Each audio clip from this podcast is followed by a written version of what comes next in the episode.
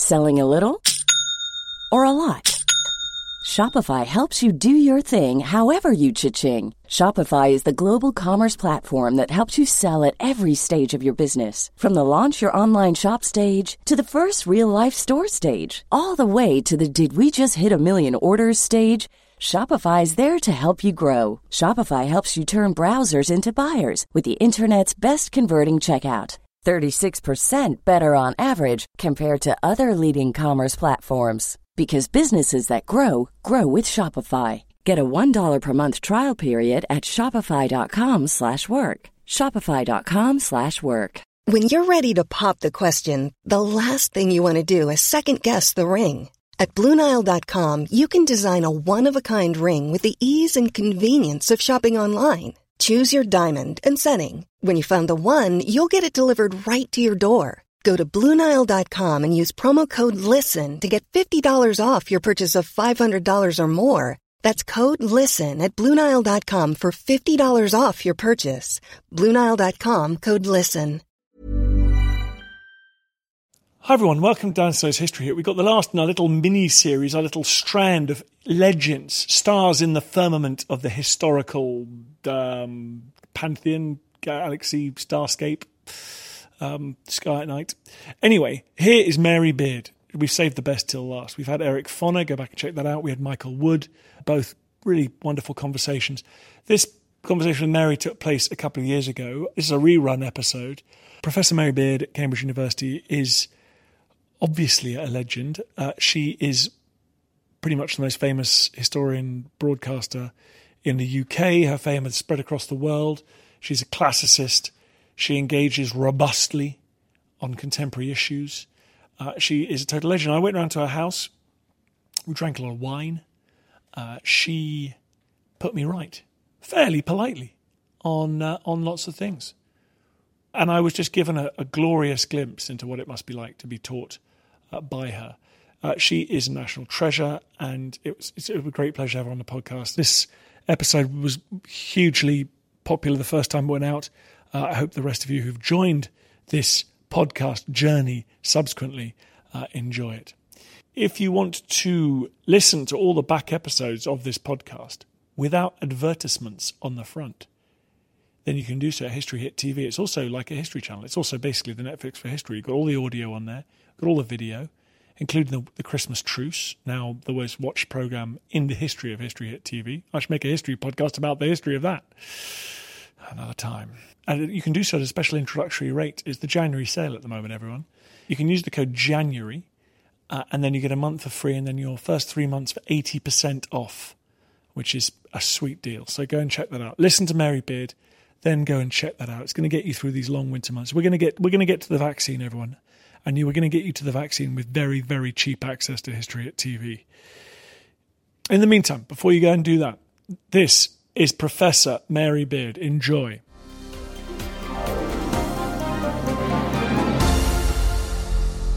Mary Beard, thank you so much for talking to me. It's a real pleasure. Well, thanks. Uh, now, why on earth does the ancient world continue to matter to us today? Um, well, that's the sixty-four thousand. That's a big question. question. But come on, let's get right, straight into it. No, and if you look at the media, the, the ordinary print online media, you'd think it mattered to us because there were lessons that we could learn in ancient Rome. Yes. You know that we could think um, okay. Republic turns into empire. It's all happening. President Trump exactly. like Caligula, you know, and uh, somehow the job of the historian is to kind of match up uh, ancient Rome and its lessons with modern politics and, a, and, and in a sense of prognostication. Now, I think that's I think that's charming, sweet, and fun, and I do it all the time. But I think more to the point is that what the ancient world does is that it helps us think harder about us. We don't learn lessons from it. You know, it. You know, people used to say, and it was deeply embarrassing. Um, look, you know, had we known what a rough time the Romans had in Iraq, we would never have gone there. And I thought, well, there's millions of other reasons not to go to Iraq. We don't need to know about Trajan's problems. You know, you know, thi- this is this is kind of you know passing the buck, really. But I think what Romans do is that they they help us see some of our problems from the outside. They help us look at things in a different way. They help us think about actually the basic kind of ground rules of modern Western liberal, I suppose, liberal culture. Um, you know, they say, right, okay, what does citizenship mean? Now, Romans had a very different view of citizenship from us. We don't need to follow it, but it makes us say to ourselves, look, there's another way of looking at things. And I always remember because I was sort of, I was brought up with this, you know, on the the Norman Tebbit cricket test. You know, so they're those kind of damn immigrants, and what you need to do is you need to go to the cricket match and you need to see whether they're supporting India or England. And I think the real point is the Romans had a completely different version of that. They knew that you could be a citizen of two places. You could be a citizen of Arpinum in Italy, of Aphrodisias in what we would call Turkey, and a citizen of Rome. And that there wasn't a conflict. Now, we might argue with them about the conflict, but actually, they do kind of turn the question back on us and just say, why are we so certain about how we do what we do? So, history is about calling out bullshit. It's about questioning certainty. Uh, yeah, I don't know about bullshit. I think people use bullshit in a terrible way, actually. But it means usually what I don't agree with. but I think that history is about, it's about challenging certainty. It's about h- helping you to see yourself in a different guise, to see yourself from the outside. So history is about the past, but it's also about imagining how you would look from the future. So, you know, one of the things it does is it it teaches us to see, in my case, you know, what seems so odd about the Romans, but it also helps you see what will seem so odd about us in 100 years, 200 years. You know, what will, what will students, when they're doing the history of Britain in the 21st century, what will they be writing about? I can take a few guesses. Um, so, but okay, in that case, but why Rome then? I mean, would this be true? I suppose it would be if you were studying the Angevin Empire. In, in some ways, it's true of anything. In some ways, getting outside your box and becoming a kind of anthropologist of other cultures and yourself, every which one works.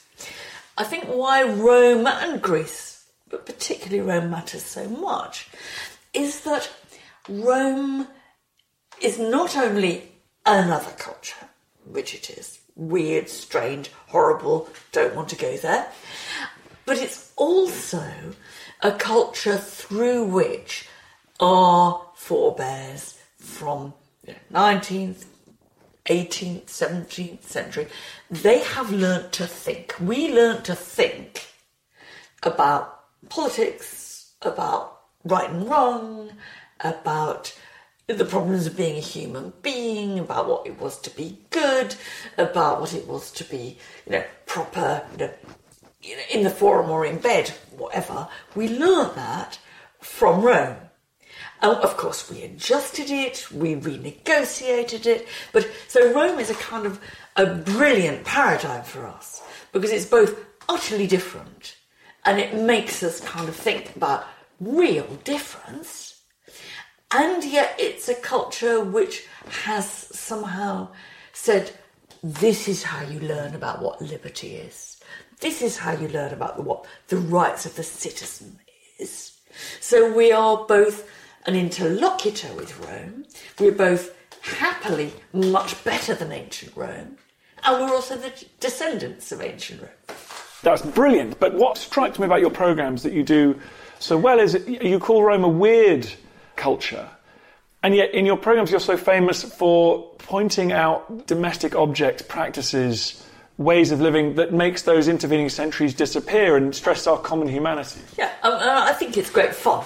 You know, I think it's and really important. I mean, if Rome was just weird, why would we be interested? You know, you know, if we happen to know that there were men on Mars um, and they did things differently, well, you know, fine, I'd be mildly interested, but so what?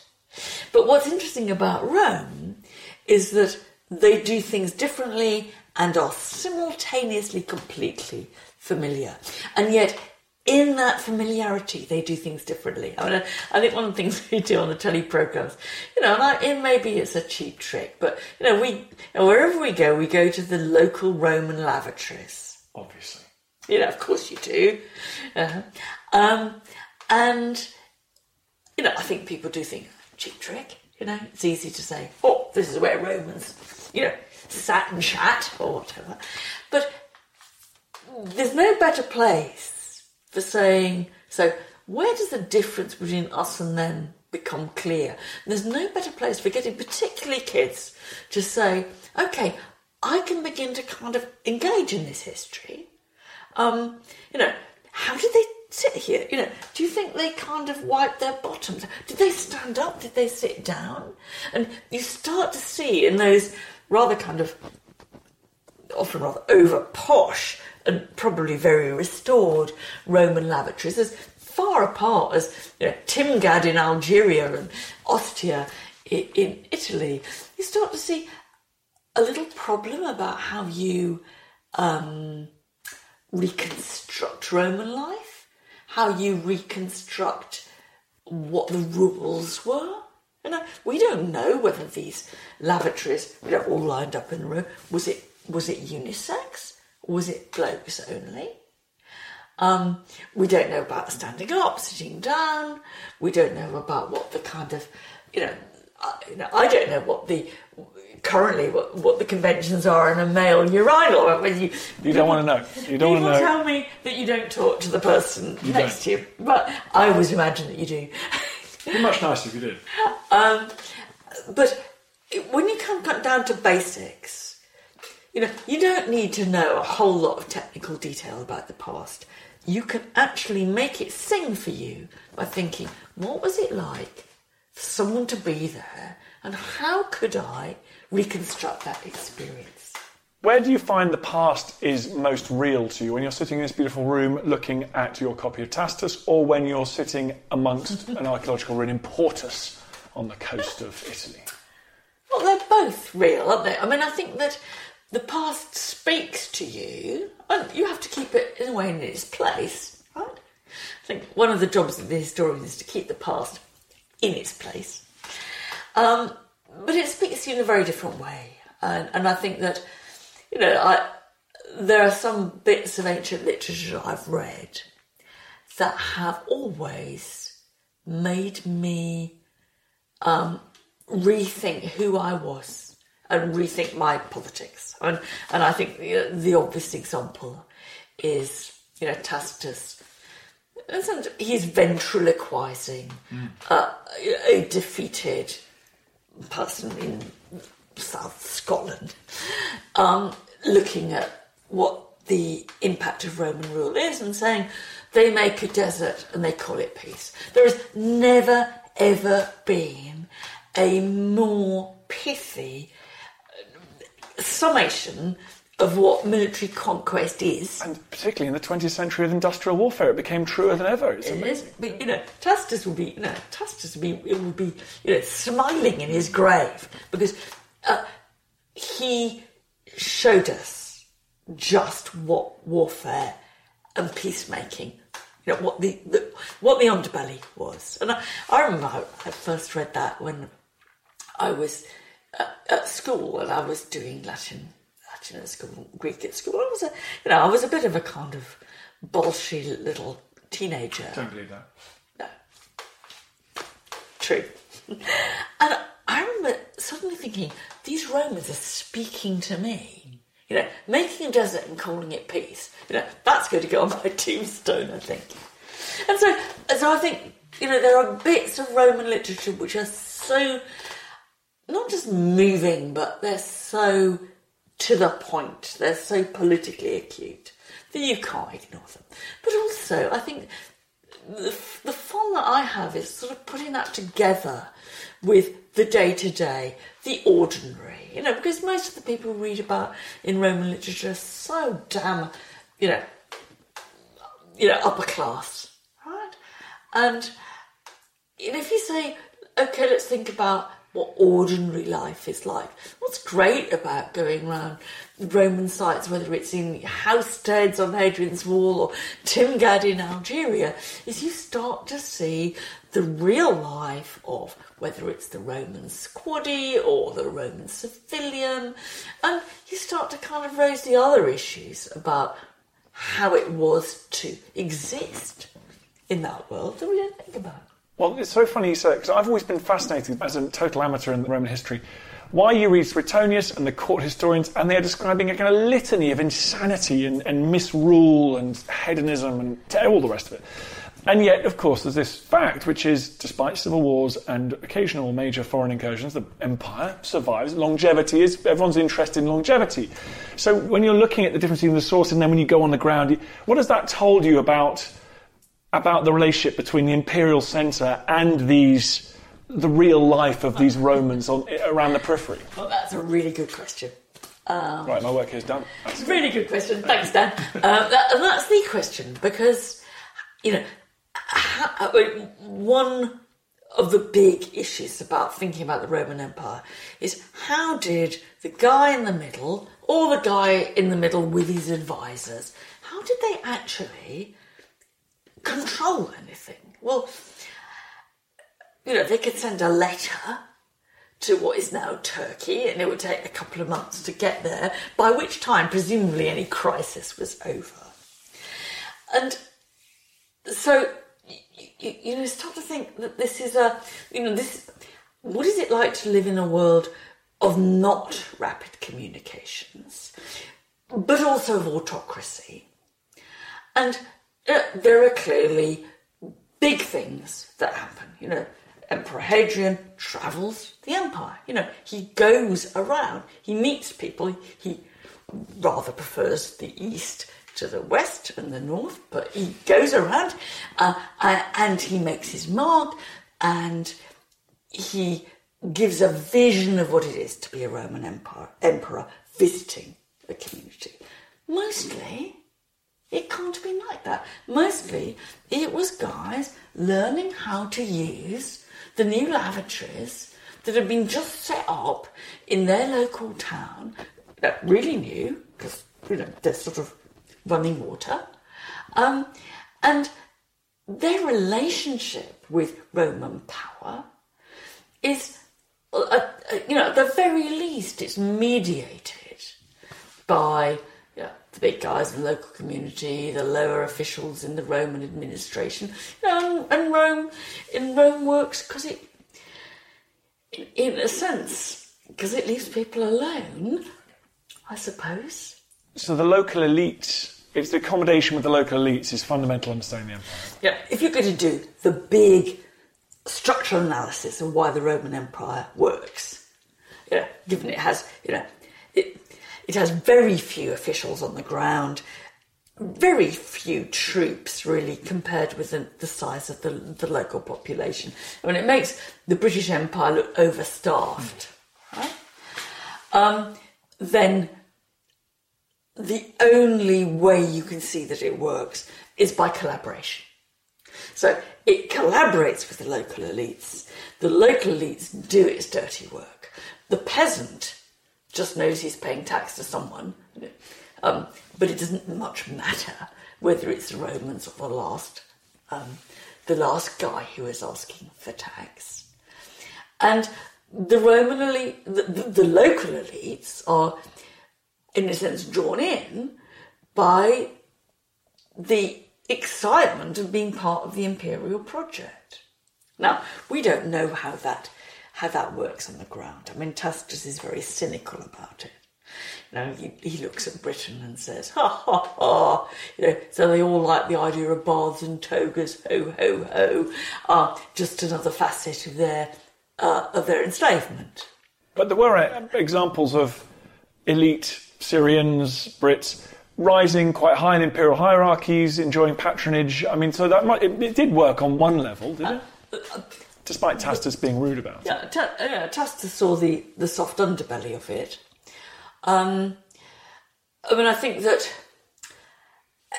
the only way it works is that they incorporate the outsider. And so uh, we have a model of empire which is very top down. Now, in some ways, structurally, I guess every empire is top down. But Romans made, whether this was consciously or not, they made the upper echelons of the oppressed feel that they could get to be on the top. And so you see, oh, look, look, you get Roman emperors in the second and third centuries um, AD uh, who are actually who are, are born elsewhere. You know, they're not they don't they're not people who think of themselves as Roman in terms of coming from Italy. So it's an incorporative empire. Now, in some ways, I think that's probably um, as nasty. You know, maybe it's as nasty an empire as any empire, but it's still a different version from ours. What about the dysfunction in the imperial centre? Does that have less an impact because you've got these quite stable elites around the periphery? Or is the imperial centre less dysfunctional than we've all come to believe? Um, I, you know, I don't know how we know how dysfunctional the imperial centre was. You know, um, uh, you know, if you if you were to read about the centre of British politics, you know, in the second half of 2017, mm-hmm. you would think that it was entirely dysfunctional.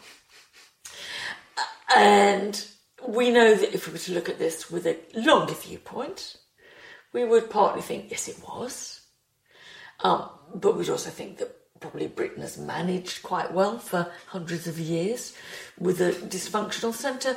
We also think that um, the kind of crises that for us mean dysfunction, you know, probably conceal the fact that there is a basically a perfectly decent system kind of trundling on. Exactly. Humming away beneath the bonnet. humming away, you know? And and I think there is we can't see that in Rome. You know, you can't you know, you can go look at the imperial what you know about the imperial bureaucracy. You know, and it's hard to say, aha, that's the civil service.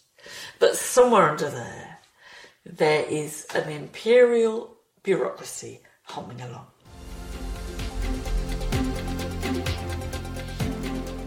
You're listening to History Hit with Mary Beard. More coming up after this.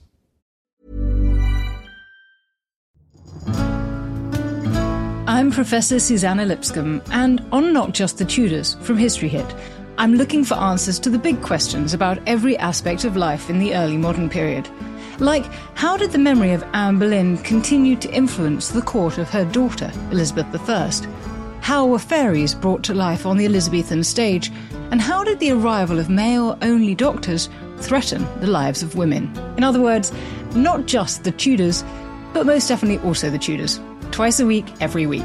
Subscribe now and follow me on Not Just the Tudors from History Hit, wherever you get your podcasts.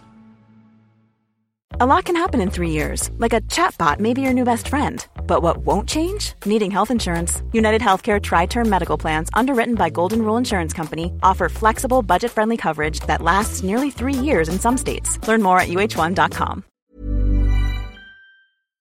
Looking for the perfect gift to celebrate the moms in your life? Aura frames are beautiful, Wi Fi connected digital picture frames that allow you to share and display unlimited photos. It's super easy to upload and share photos via the Aura app. And if you're giving an Aura as a gift, you can even personalize the frame with preloaded photos and memories. And also remember when using messaging apps, they shrink the photos. You cannot print those out. You cannot blow them up. This is high quality imagery going to one of the most important people in your life. The Aura app is super easy to set up, takes about two minutes, and you're going to love it. There's free unlimited storage, add unlimited photos and videos, and invite as many people as you want to a frame. Right now, Aura has got a great deal for Mother's Day. Listeners can save on the perfect gift by visiting auraframes.com to get $30 plus free shipping on their best-selling frame. That's A-U-R-A frames.com. Use code Dan Snow at checkout to save. Terms and conditions apply.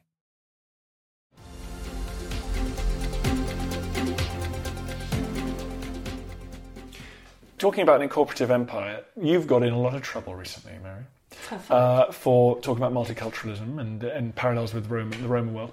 I mean, is this an empire in which people had equal access? Would, would Rome have felt like New York today with a different colour? I mean, what, it's a thorny issue.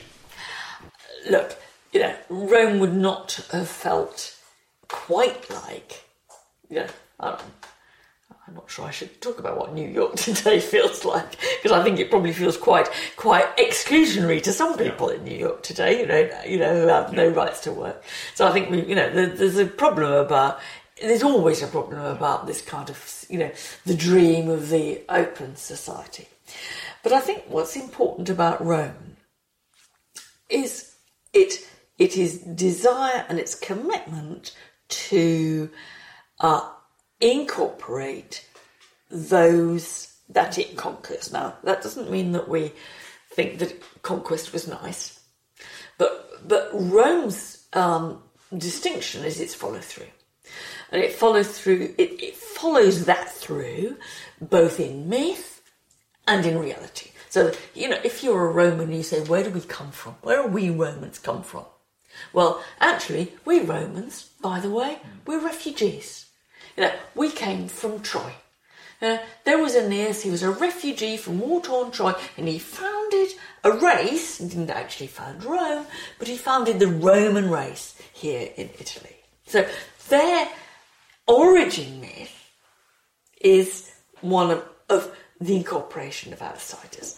Uh, that's the same same is almost true with Romulus, who actually founded the city. You know, he was sort of of the Roman race, but what does he do? He, you know, he kills his brother. He puts up a notice because he's got he's got a new city and he hasn't got any citizens. He says, "Refugees, welcome."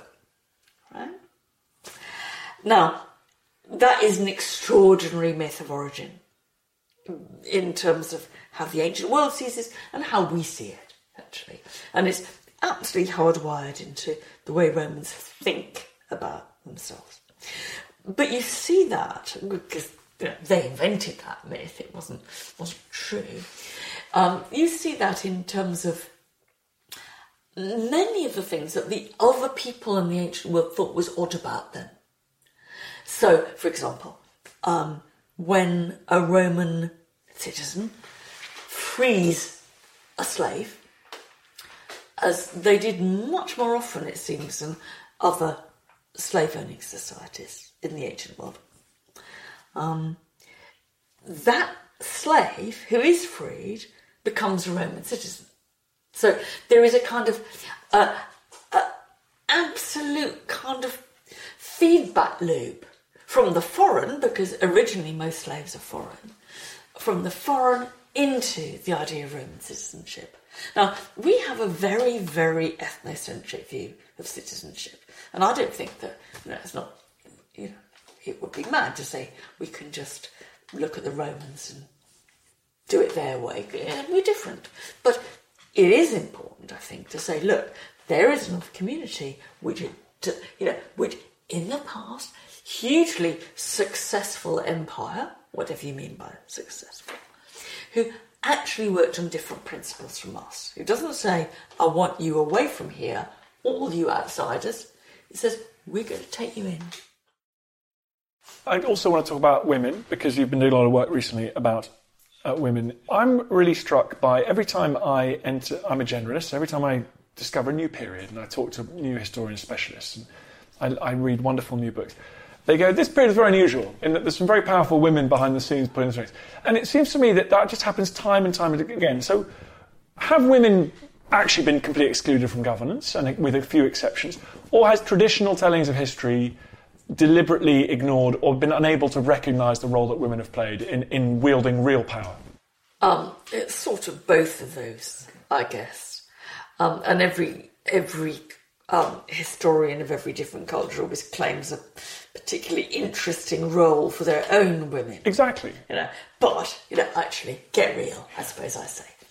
Um, uh, and you know, I I don't want to be told that that uh, women in my period, um, my period, uh, you know, wielded power behind the scenes. You know, you know that's what they always say.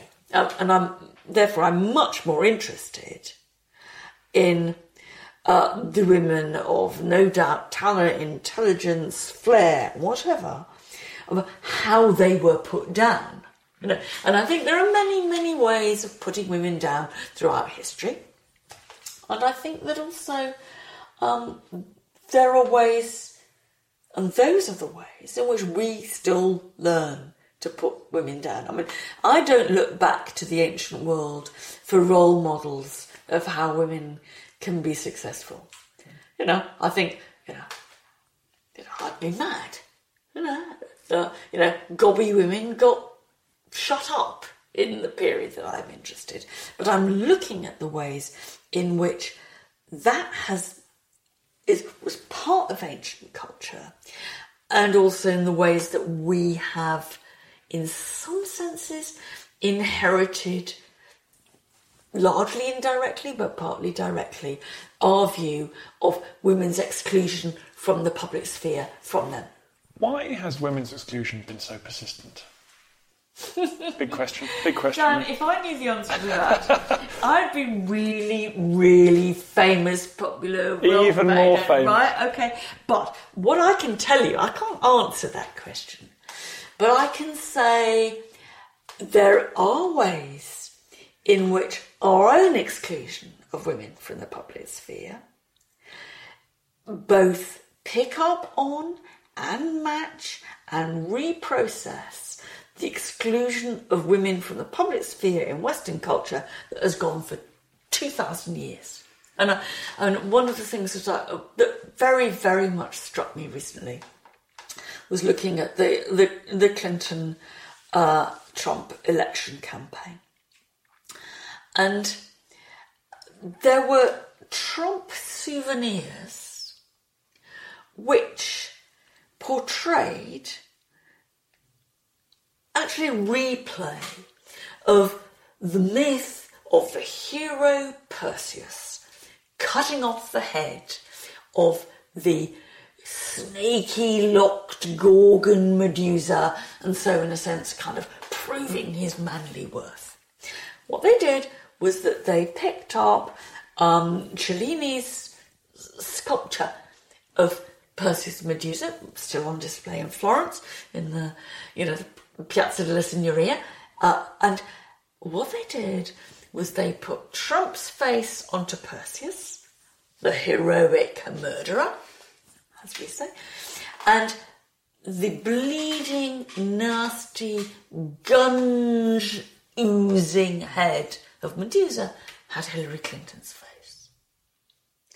And at that, I thought, just said, look, in the end, the clash, the gender clash between um, men and women, violently played out in the ancient world, is still a gender clash that we replay.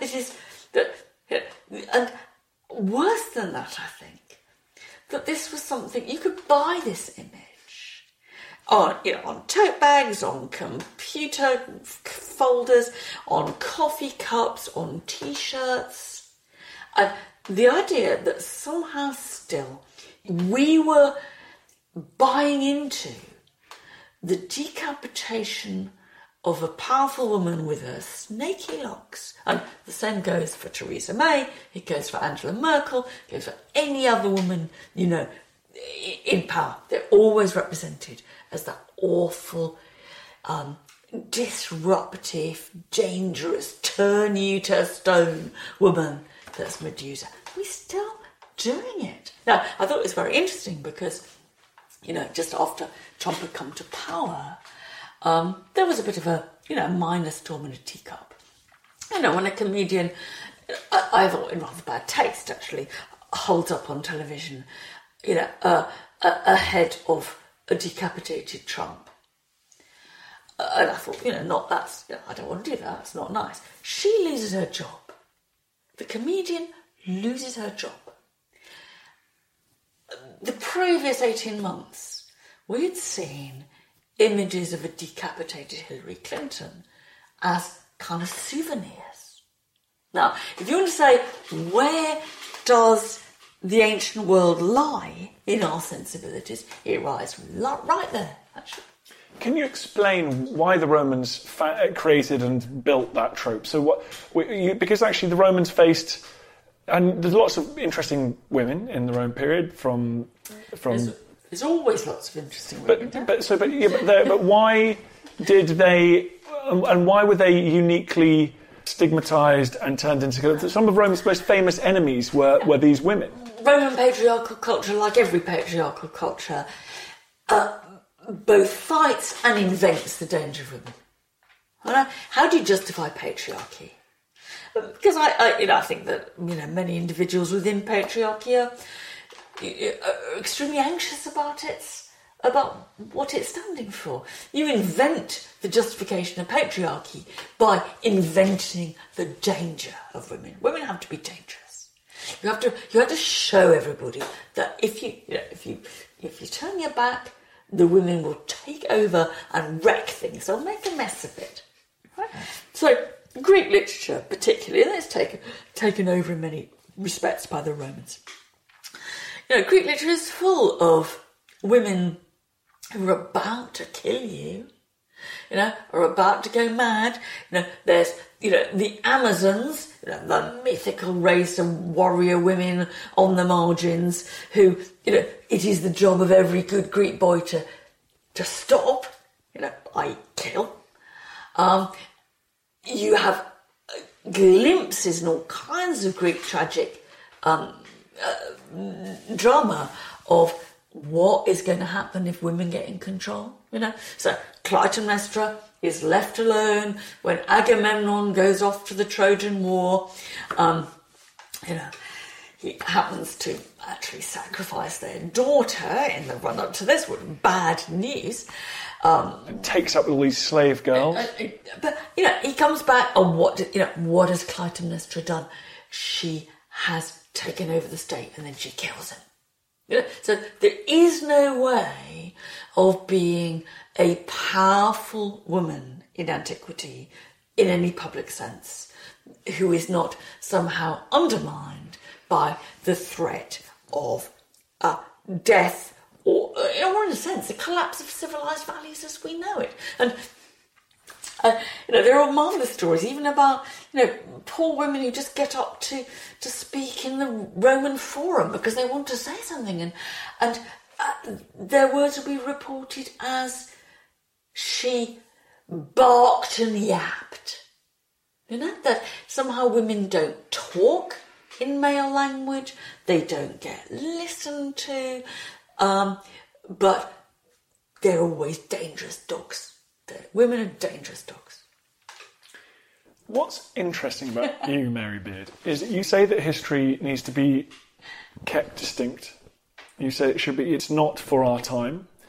And you say there are no lessons. And yet you spend a lot of time talking about the present when we're talking about history. Yeah, because, yeah, I, I absolutely agree with you, Dan. And I think that for me, it, what I dislike about the use of Roman history is um, the kind of the matching up scenario. You know, you know, oh, you know, we shouldn't do this because the Romans got it wrong. That's that's stupid. But uh, actually, you know, why I think one of the reasons that it's still worth studying the ancient world is because you know, we're still talking to it. We're still learning from it. We're still actually kind of, you know, negotiating our position in relation to antiquity. And so you, you know, you can kind of you can say that you're not interested in the ancient world, but nobody living in this country can escape the ancient world. You can't get rid of it. You know, you know, you can't get rid of it because it's still in your bloody teacups. If you're in the United States, you know, it's still defining how we think about women. You know, uh, uh, you know, one of the things I was, you know, both pleased and sad uh, to share with people quite recently was, um, you know, you go to the Odyssey, probably the second work of ancient literature, the second work of Western literature ever written. You know, you're in book one of the Odyssey. It's the story of, you know, Odysseus being in the Trojan War. He's got to get back to Penelope, and he's got a hell of a lot of difficulties getting back to his lovely wife. Um, and you know, how is this going to happen? And well, the first book zooms down into Odysseus' palace. He's still trying to get back home. Uh, and there's Penelope, and she's got loads and loads of guys who want to marry her. It's a real pain. Um, and at one point, and I think it's an absolutely formative moment in Western culture, um, soon into the first book of the Odyssey, um, her, her young son, a rather wet behind the ears teenager, is there. Um, Penelope comes down. She's been doing women's stuff upstairs, and she comes down. There's all these kind of guys who want to marry her, and there's a bard, and he is sort of strumming on his lyre, and he's saying, uh, uh, and he's kind of telling, singing a song about how awful it is for the Trojan, um, uh, the the Greek heroes to get back from the Trojan War, come back, um, back home. And it's terribly depressing. So Penelope says, "Excuse me, I would really rather you sang a rather more cheerful number. Actually, you know, perfectly reasonable request." Telemachus, this wet behind the ears teenager, says, "Shut up." Uh, speech, public speech, is for men. Get back upstairs, mum. Now, if you wanted a kind of uh, a symbolic start of Western culture's um, uh, erasure of the voice of women, you, you you don't need to look further. than you know that one of the very first works of Western literature in which teenager, slightly not yet grown up, says to savvy middle-aged woman, Stop talking, speech is man's business, it's my business, upstairs to your loom. And I think to some extent, um, you know, I've been very lucky. You know, it would be it would be wrong of me to say that I have been deprived of voice. You have not been stuck to your loom. I have not been stuck to my loom, and I've been very lucky.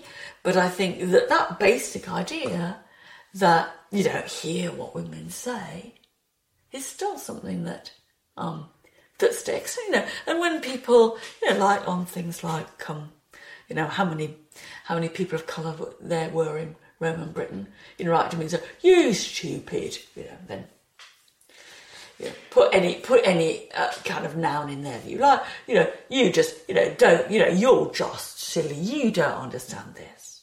You know, they're doing the Telemachus number. They're saying, "Shut up, woman.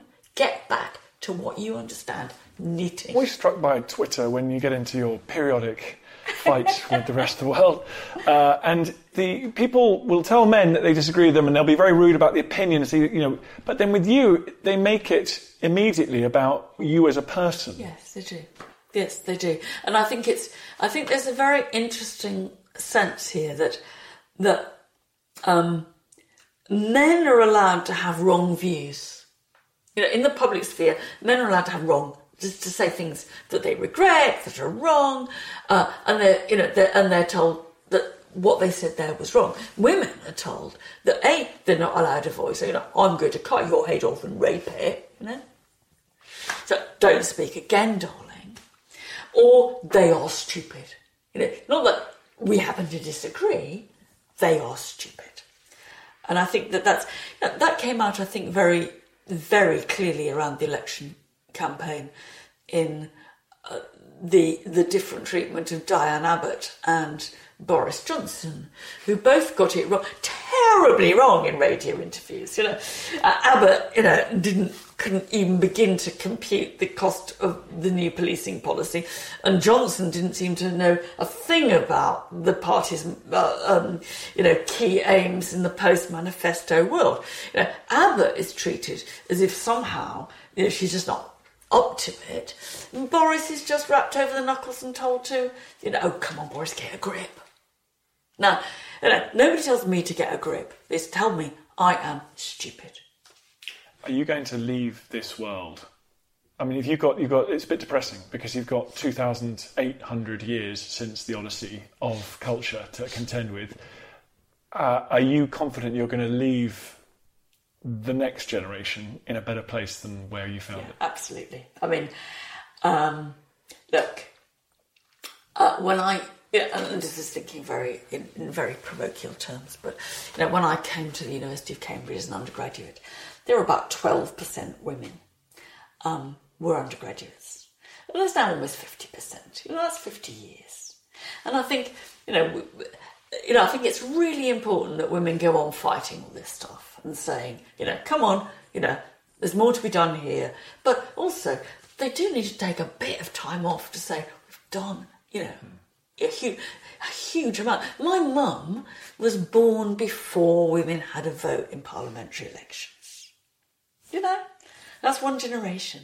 So, you know, I think at the same time as one goes on and on battling, one also ought to kind of raise a glass, as I'm about to do, uh, to, you know, the successes that we've had. You know, there has been in my lifetime a revolution, and, you know, I'm a beneficiary of it. Can you pass me a glass? Oh, do you mind if I? Well, I've been a beneficiary of it too. Thank you so We much, Mary. You know, we're all a beneficiary when when the talents of women are exploited. We all benefit.